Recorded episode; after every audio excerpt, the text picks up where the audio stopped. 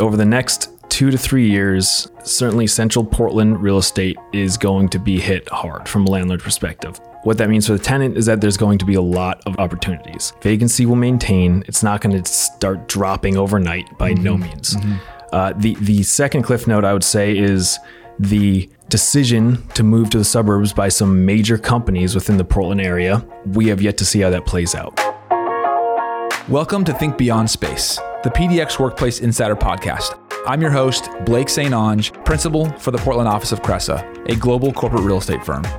From the people, the culture, and their thoughts on the future of work, we sit down with leaders from Portland's most respected companies to learn about what makes their workplaces tick.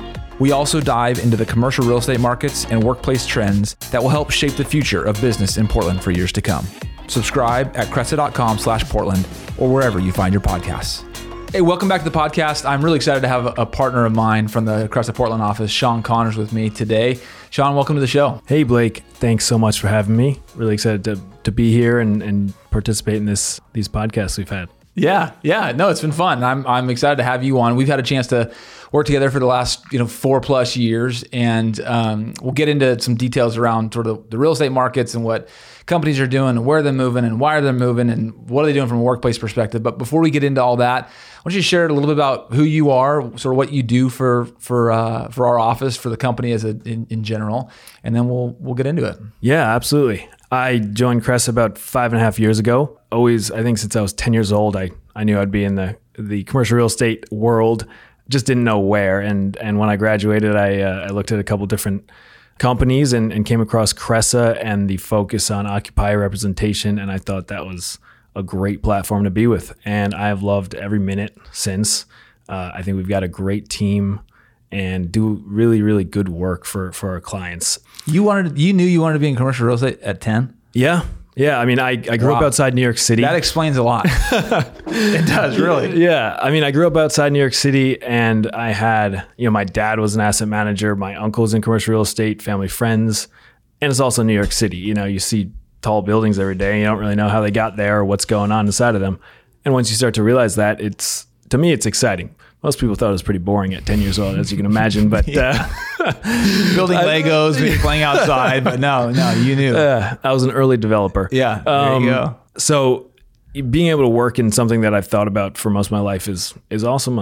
A, a really awesome feeling. I, as you know, I can be attentive to detail, and as such, I've I you know in addition to the account work I do with you and with other partners in the office, I do a lot of our market research and try to provide some insightful, turn the data into something palpable and something that we can understand and, and how it helps companies. And, you know, that's what I'm excited to talk about today. And, you know, I thought we probably should start it off with what we're seeing with our clients and how and, and, and then backtrack after that as to you know what the data is is showing behind that. Yeah, I would say let's you know think about sort of broad strokes the last 15 or 16 months.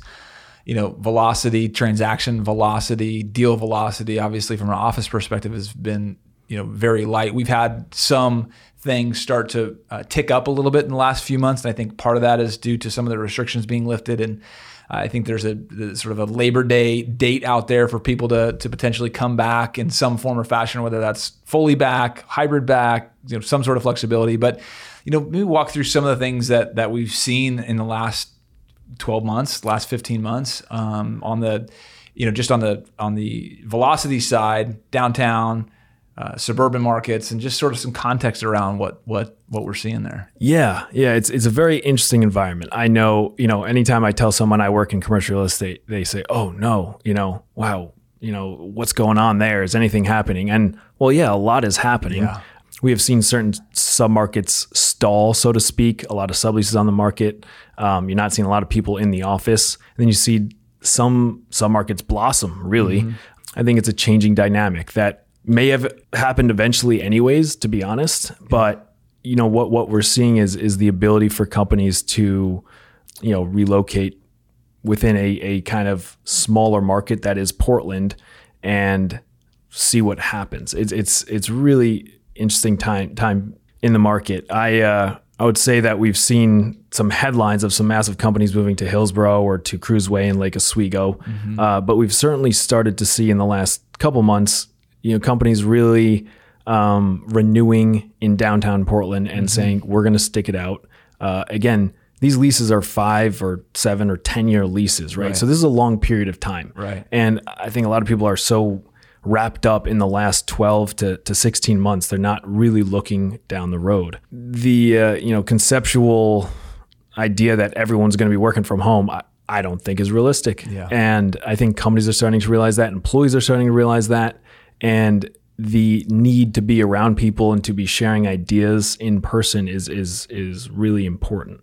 So we're still in the mix of figuring out what's going to happen. Yeah, yeah. but you know the data is is clear and, and shows that uh, you know subleases have increased hundred percent. Um, vacancy has increased more than we've ever seen it in the Portland market uh, for office buildings, Yeah. and we will see where it goes from there. Yeah. I think that's the key. I think the big thing too is is there's been so much uncertainty the last 12 to 15 months. I think equally there's going to be some uncertainty for the next 12 to 15 months. To be honest, I think that you know people are still sort of trying to figure out the mire of okay, do we go back? Do we go back hybrid? Do we go back full time? Like what is that? And I think the journey of that is going to be another 12 to 15 months of of people just and companies sort of playing with it a little bit. I mean, I think that in some some organizations have definitely put a, a, stake in the ground of what they're doing, but I think uh, uh, others, from a leadership standpoint, are saying, you know what, this we're going to try this, we're going to try this, and it's just I think if we hold this podcast 12 months from now, it could be vastly different than what it is today. Absolutely. I think the key is to be flexible, you know, and that that is uh, without a doubt what what everyone is is trying to do. You have you know again some companies who are are moving out of the downtown area and signing a 5-year lease or a 7-year lease in the suburbs. And what happens 2 years down the road when conceptually everything opens back up in in downtown and people are located there and they say ah you know what? I want to look at jobs that are closer to where i live. I want to bike to work. I, you know kind of ba- to some extent back to normal but also back to a, a new environment mm-hmm. right and I, I would also add that the decisions you know we, we think that over the last year and a half people stalled but i would also add that within that context, you have these leases that are long leases, right? So not let's say one fifth of the leases actually expired over the last year to 16 months. Mm-hmm. And those companies had to make a quick fire decision as to what they're going to do. Are they mm-hmm. going to renew? Are they going to renew for a year if they could? Or are they going to relocate? Now we have more companies whose leases are, are eventually expiring, right? You, you have the call it now 50% of companies are are now deciding what they're going to do and and everyone's doing their own thing. It's it's really odd. You know, I I with before looking at the data, I would say, oh, everyone's flooding the suburbs, right? But no, we're looking at the data and companies are renewing in Portland. Companies are expanding in downtown. Companies are expanding in the Pearl District, in Slabtown, in Lloyd District. Yeah. You know, th- this is all central Portland. And and then you also have companies that are going to Hillsboro, going to Kruse Way. So the, the key is that you have to be flexible. There's not one trend that is directing all of this. There really is not. I think it's uh, you know leaders are are trying to make decisions uh, to accommodate their employees and to accommodate recruiting as best they can. And I I would say that in talking to leaders, none of them are 100% certain in these decisions, but they're trying. Yeah, yeah, yeah. And I think it's you know, um, you know, you talk about a stall out the last eighteen months. It's almost like a duck. You know, up top it looks sort of nice, but underneath the surface, like their their legs are just moving, right? So it, as we've seen, there's been so much content delivery on you know in the first part of COVID about what that looks like, and then we thought that we were going back last summer, and then that didn't happen, and then all the changes that have gone on in the last twelve months. Like there's been so much sort of pent I wouldn't say it's pent up demand, but pent up decision making that's going on. And then restrictions started to lift. And so what we're seeing too is there's now it's almost like this there, there's not pressure for more demand of space, but pressure of like, what does it look like? We've been planning for 12 months and now all of a sudden we want to implement in 60 days. And it's just that has been a challenge too that we're seeing just because, you know, and now who knows? Who, who knows if Labor Day is going to be the day anymore, right? Like it could be November, it Right. could be next year. And It just, it's still so fluid. Yeah. Um, and, and, you know, trying to track that data wise is, is, you know, fairly challenging. Absolutely. I, I think there are two different ideas here. The, the first idea is location. And when I said earlier that there is not a trend in location, I do believe that's true. There are some companies going one place, there's some companies staying put, there's some companies expanding, et cetera. th- I think the trend that people will follow is when we when we hit a say 50% of companies making a common decision. And what I mean by that is right now you have a couple companies saying come back 3 days a week, 2 days a week, whatever their rules, regulations are going to be, but you don't have enough. And as a result, you have employees who say, "Actually, I want to work from home or I want to be in the office one way or the other." And they're going to try to find the company that can accommodate the lifestyle that they want, right? So until we have over 50%, I would say, companies who are saying you have to be in, in the office three days a week, there's still going to be uncertainty from a leadership perspective as to whether they should implement those rules because they will be fearful of their employees and some of their top employees jumping ship because they want another company who will accommodate their lifestyle. Yeah. And I think that'll be a trend for a long time. I think there'll be companies on the outskirts saying, "Hey, we can, you know, we can support a complete remote workforce, we can whatever." But then w- once we go to that experiment, we will start to understand uh, what companies are, which companies are being more productive. Really, yeah. right? It'll be the balance. Well, that's you know Microsoft's report came out earlier in the year. You know about yeah. the forty or fifty percent of the people that are in current roles or current jobs at a particular organization in the next twelve to eighteen months will change you know change their situation, and that's why I think the fluidity of the next again 12 to 15 to 18 months is going to be really interesting to to it's we're living and continue to live in this experiment and I think in some cases people are making decisions, and other it, in some cases people are allergic to decisions. I, I really, so. I mean, it's just it, it, There's so much uncertainty, and then when you talk about from a market perspective, am I getting a good market deal, right? And there's there's almost in some cases there's there's um, there's no precedence for some for for what's going on, right? So you're sort of setting where those things are, and it's it's it's as advisors we're our, our goal and our focus is to be there as fiduciary to advise our clients on, on how to to go about you know their decision making and it can be challenging at times because there's no there's no clear decision or there's no clear line even if they have expirations in cases. It's like okay well we could extend for a year probably because there's no one that's going to backfill our space. And so that there's that decision piece too that comes into this. Right. And that's you know that's also something that i think companies should be aware of more often. I, I oftentimes if you're a company and your lease is expiring and the landlord says yeah you have a three year option in your lease or you have a five year option in your lease that's all we're going to honor companies have to step back and say oh we actually have a lot of leverage right now and and and make a wise decision. And a wise decision could be extending for a year and trying to determine what to do next. Or not do anything and work from like depending on the size of the organization, right? Like yeah, you know, exactly. if you're 10 employees or you're, you know, a thousand employees, it's a little bit different in terms of that decision making. But you know, if you're up against a lease expiration, you don't necessarily know what you want to do. A landlord decides that they don't they don't want to extend you, or at least that's the way they posture for a year or 18 months.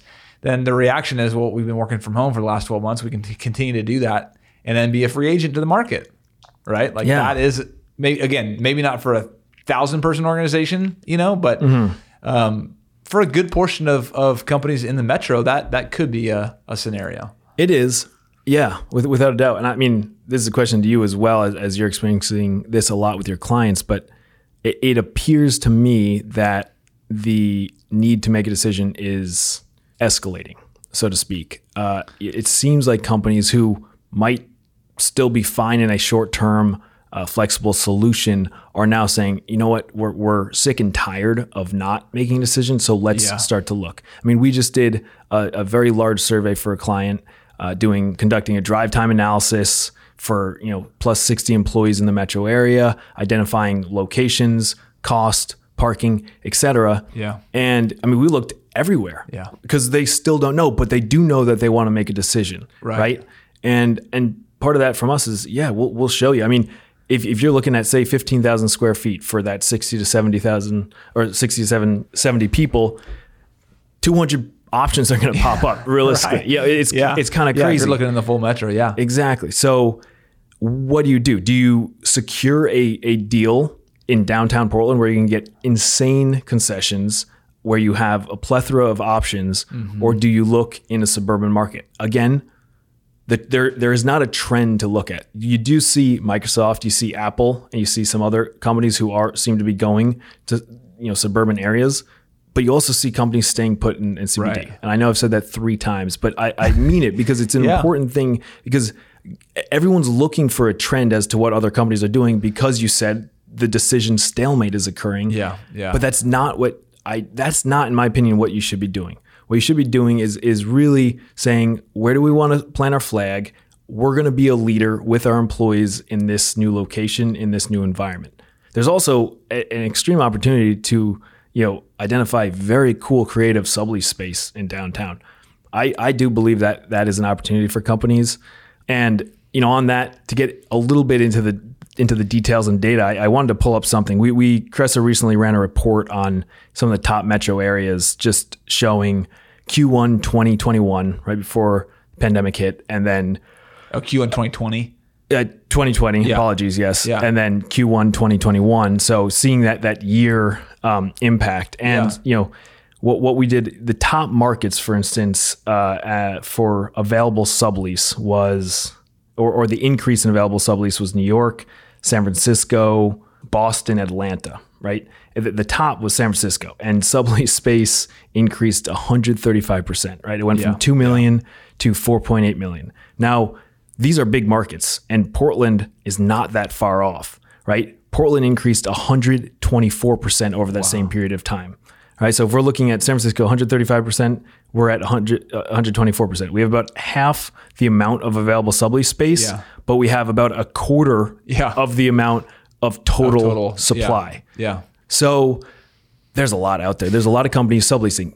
Now, when we when we say availability rate, which we were just referencing, keep in mind that that is companies who are still technically occupying the space, right? And they are kind of just throwing the space out in the sublease market to determine to yeah. if there's activity. Yeah. We've seen some of them take them off right. because they say, ah, you know what, we're going to actually stick it out, yeah. right? Yeah. And I think that's a that's a fine way to go yeah. about it. I mean, I think part of it too is people have thought that you know in the last again last year, like let's let's throw on the market see what sort of activity.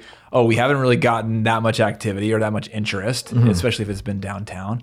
And so, eh, I think we, you know, after going through our planning, we thought we were going to be this way in our occupancy for a workplace, you know, post COVID, but now we think we're going to be this way. And let's just keep our space for a period of time. And what right. I've also noticed, and from a lot of the work that you've been doing, is a lot of those subleases, and I'll just stick with downtown specifically, have roll dates or expiration dates in the next 18 months to two years. So there's not, they're, they're not like five year subleases, seven year subleases. So those, you know, will presumably be rolled on to the actual, you know, true vacancy from a not even sublease standpoint. So as Absolutely. we start to see the increased sublease vacancy, we still have some increased direct mm-hmm. vacancy. That could potentially continue to start to to balloon over the course of the next you know couple yeah, of years. That's a, that's a great point because we you know we look at vacancy rate and availability rate all the time, and I, I don't think many people understand the difference purely because it's not explained very often. Yeah. You know, vacancy is this space is a vacant you know vacant right now or within the next 30 days.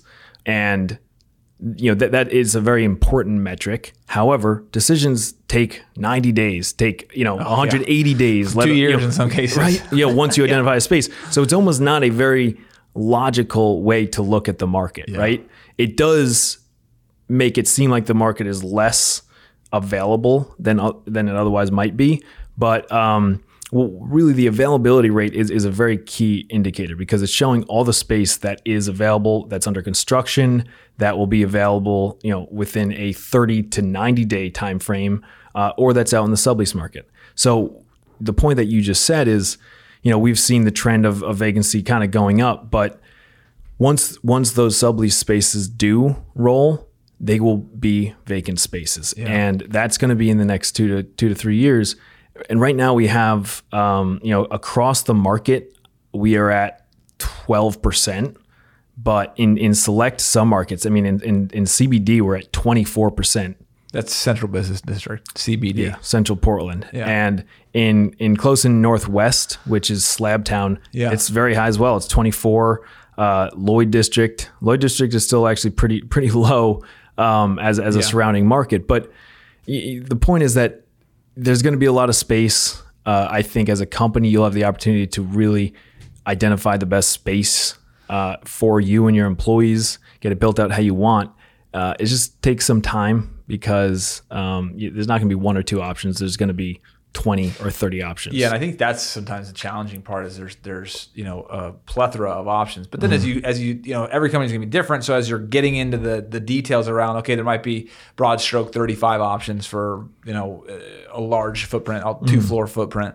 And then you're gonna actually of that 35, there's really gonna be probably 15 that make a whole mm-hmm. lot of sense. And then of that 15, you're really gonna focus on probably five of that list, right? Right. So now you're at you know probably 15% of the t- total, or even hmm. less, 10% of the total market that that actually makes sense for again depending upon what it is that you're looking to accomplish with your you know with your space. Yeah, and th- this actually goes to a, an important point that I did want to bring up, which is related to workplace planning strategy and the tenant improvements.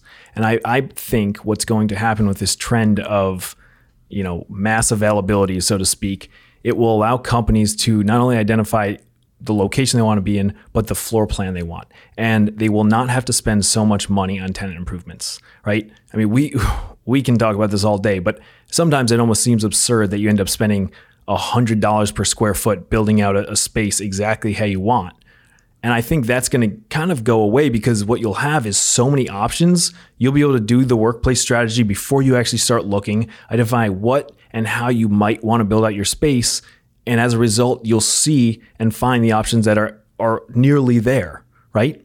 So the money that you'd otherwise be spending on all of that TI is going to go down. And that's going to be a great benefit to tenants, right? Yeah, it'll be interesting to see how that how that plays out because you know with the construction industry the way that it has been with the cost of, Yes. of materials that it has been we're starting to see some you know uh, reduction in lumber costs which have been at an all-time high um, record high. So we're seeing that sort of come down.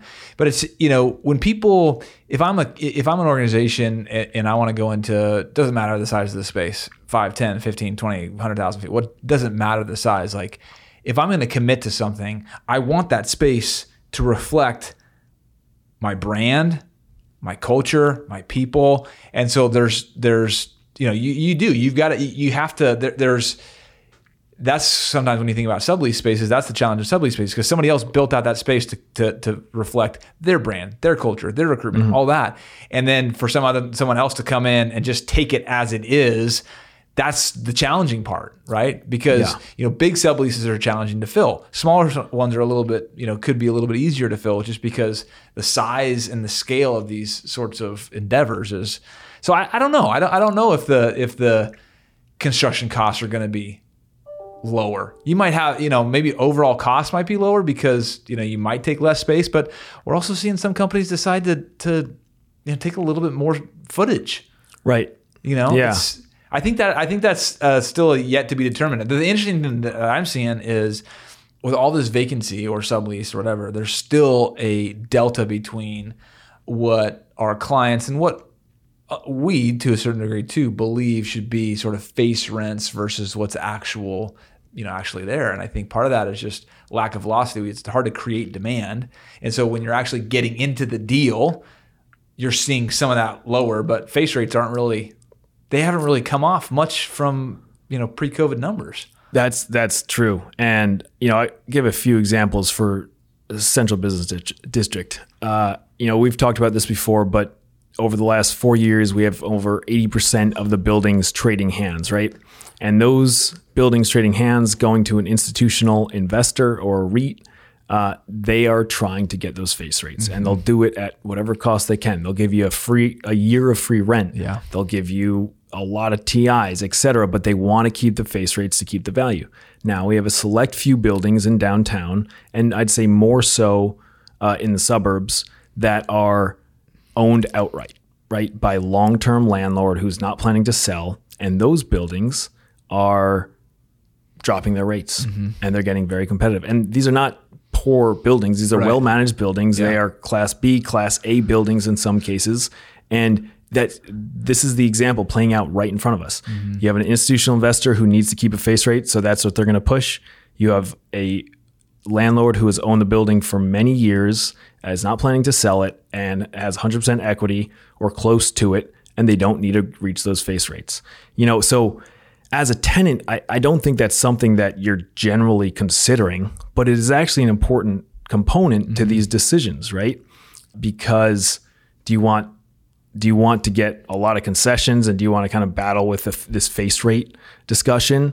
Or do you want to go in and say, okay, you have 100% equity. We can actually negotiate really well here and get these rates down for a long term five year lease, Yeah. so to speak. So the financial decisions, right? And that's what we've talked about cost of tenant improvements, cost of rent, you know, the concessions, et cetera. Right. There are so many uh, ways to go about it right now that I think it's really important to kind of dial in what your goal is as far as the financial route goes as a company for the next five years as it relates to your real estate. As far as location, build out, environment, etc., that's that's a whole nother conversation. And that is what we're still working through, right? But we have so many uh, you know, really great resources, certainly at Cresa, but all around. Yeah. From furniture providers to workplace strategists to um, you know, even contractors who are, who are helping trying to reframe how best will a space flow. Do you want it more open? Do you want more huddle rooms, et cetera? That it, it's it's a matter of just taking the time, sitting down, and doing your homework. Yeah. Uh, you know, and and you- you'll get there. So So what do we what do we take from all this? Like, what's the, you know, what's the Cliff Notes version? the cliff notes are that over the next two to three years, uh, certainly central Portland real estate is going to be hit hard from a landlord perspective. What that means for the tenant is that there's going to be a lot of op- opportunities. Vacancy will maintain. It's not going to start dropping overnight by no means. Uh, the the second cliff note I would say is the decision to move to the suburbs by some major companies within the Portland area. We have yet to see how that plays out, right? And not you know, Portland is a close knit Yeah. area, Right. But in in the long run, is that the wisest decision to make right now? We have yet to see, Yeah. right? Yeah. Uh, and lastly, uh, you know, I would say that we are all still working to figure out what is the best strategy. It- that's the end of the day, you know. And I think if you're uncomfortable about what decision to make and how to make it, and you feel pressure at all on your real estate decisions, you should not. You need to step back and really try to understand, try to take take in all the information that that's being provided, Mm-hmm. and let yourself make a decision that you feel comfortable with. Don't let pressure push you because Mm-hmm. Yeah. you do have options for flexibility right now. And I think if you feel the need to do that, take advantage of it. Yeah, I think that's a good point, and I think you know that we've had several discussions, and and we've taken deals to the finish line. And in some cases, you can sort of see the apprehension on you know on uh, clients' faces, and at the end of the day, it, the answer is if you like you do not have to move this thing forward. If, if from a business standpoint unless you feel that you're like that you absolutely have to do this like yes we've been working three six nine months on a project and back and forth back and forth and now it's time to sign. If you're not comfortable signing and you're not comfortable moving that forward take a pause Yeah. take a pause. Yeah. That's the, if that's the right decision, then then do it. Yeah. You know, and and that I think is for us is it's important to, to keep that in mind that you know these are big decisions and it's important to you know allow uh, clients and others just to, to take some time and, and think and then they're looking at us too to to be uh, advisors of theirs and sort of counselors of theirs and so it's our job too to suggest look here's the realities if this if you do pause there could be you know here's some things that can happen or like, you know what? We don't feel that you're at risk if you pause to, to go about that. you know, Yeah. So, Yeah. well, uh, Sean, just thanks for for coming on. Thank you uh, for and, having me. You know, giving us some some uh, good anecdotes and some good data. You're always freaking on top of that stuff, and uh, I always appreciate you know sharing the conversation with you. And uh, looking forward to doing some more. Thanks, Blake. I appreciate it. This Yeah. is fun. Thank you for listening to Think Beyond Space, the PDX Workplace Insider podcast. To follow along and get additional insights from each episode, visit cresa.com slash Portland.